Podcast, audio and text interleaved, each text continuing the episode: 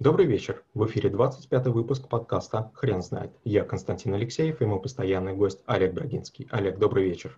Константин, добрый вечер. Хрен знает, что такое языковой полиглотизм, но попробуем разобраться. Олег, почему языковой полиглотизм – это навык? Когда я поступил в Киевский политех и впервые зашел в свою комнату, я был шокирован. У меня в комнате находились два, как мне показалось, негра. Позже оказалось, что это шри-ланкийцы, совершенно безобидные люди с маленького острова, чуть ниже Индии. Но мне казалось, как же я ком, бывший ком, как, как, как, там, комсомолец, а это какие-то такие люди, вдруг это какие-то агенты чего-нибудь. В общем, у меня в голове всякое разное крутилось. Я был из очень маленького города, а тут как бы такое происходит. Но потом как бы я вдруг понял, что они говорят и на английском языке, и на сингалезском. Там есть две народности, сингалезы и тамилы. И я постепенно начал какие-то слова разбирать. То есть они же разговаривают между собой. Я говорю, а это что означает, а это что означает. И через время я уже забыл, а я уже с ними тараторил. И, конечно, это очень шокировало моих одногруппников. Потом я вдруг заметил, что как бы, у перуанцев есть испанский язык, а есть еще какой-то язык. Я начал с ними разговаривать. На, на моем этаже жили э, люди из арабских стран, из африканских стран. И в какой-то момент времени я вообще перестал говорить на русском. То есть я принципиально говорил или на английском, или на этих языках. Через время я шел по городку студенческому, сам с ними перекидывался, все знали, что я такой ненормальный, тронутый, и все смеялись над моим произношением. Смеялись, смеялись, но буквально, наверное, через год вдруг все поняли, что я могу говорить на разных языках. И я вдруг подумал, как здорово.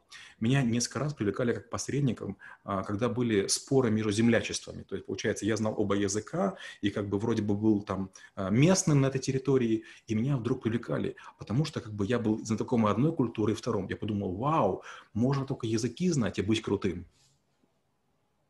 Олег, человек, который выучил два языка, он полиглот? Нет, конечно. Я бы сказал так. Для меня полиглоты начинаются от людей, которые знают хотя бы 30 языков. Я считаю, что меньше 30 можно называть себя как угодно, но точно не полиглотом. То же самое, как некоторые люди, написав одну или две книги, говорят, мы авторы бестселлеров. Я написал уже 57 книг, и все неплохо продаются, почти все неплохо продаются. Но я себя не считаю автором бестселлеров. Сколько языков нужно знать в 2020 году? А, я бы сказал, наверное, 9. Э, есть э, такая фраза «великий могучий русский язык». Великими называют языки, на которых говорит миллиард человек. Таких в 2000 году 20 8. И еще один язык подбирается.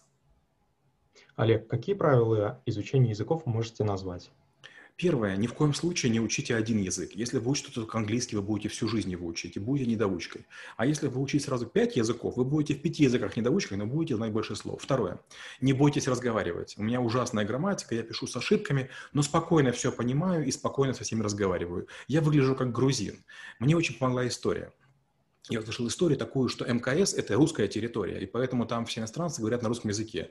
И да, понятно, что американцы могут говорить не очень хорошо, но если ты доброжелателен, ты человека поймешь. Третья важная вещь. А, ни в коем случае не нужно стыдиться переспрашивать. Многие иностранцы говорят бегло или глотают окончания. Это обычная история, даже русские окончания глотают на своем языке. Нужно просто сказать, извините, пожалуйста, я пытаюсь выучить ваш язык.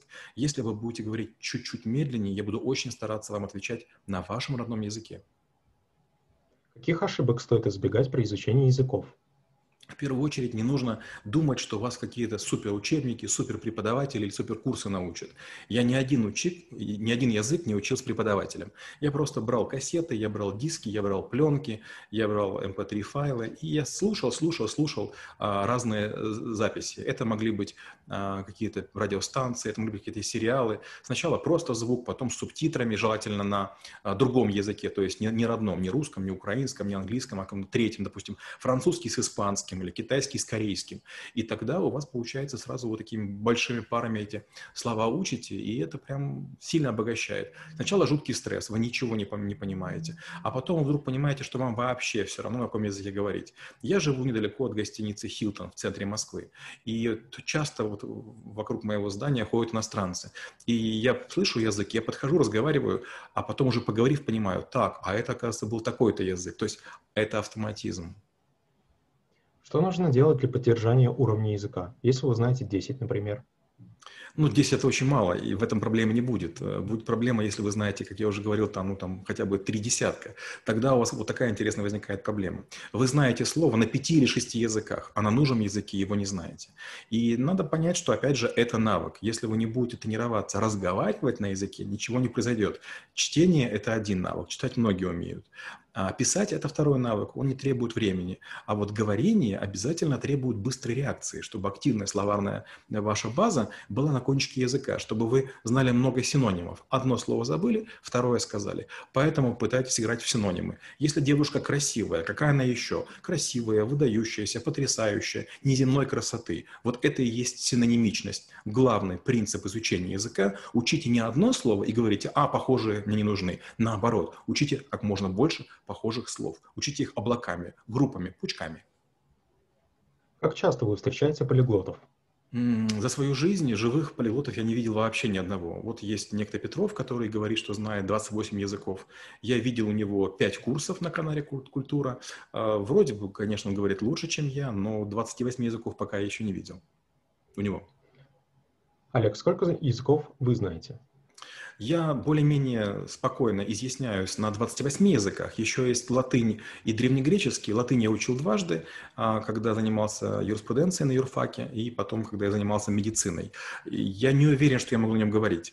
А, я писал экзамены, я понимаю то, что пишут врачи, я понимаю то, что пишут э, юристы. Могу ли говорить, не уверен. То же самое с древнегреческим. Сейчас на нем никто не говорит. У меня была иллюзия, что я в Греции смогу на нем общаться.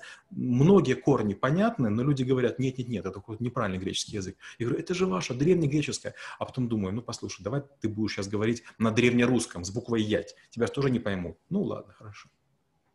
Олег, спасибо. Теперь на вопрос, что такое языковой полиглотизм, вы сложно ответить. Хрен знает.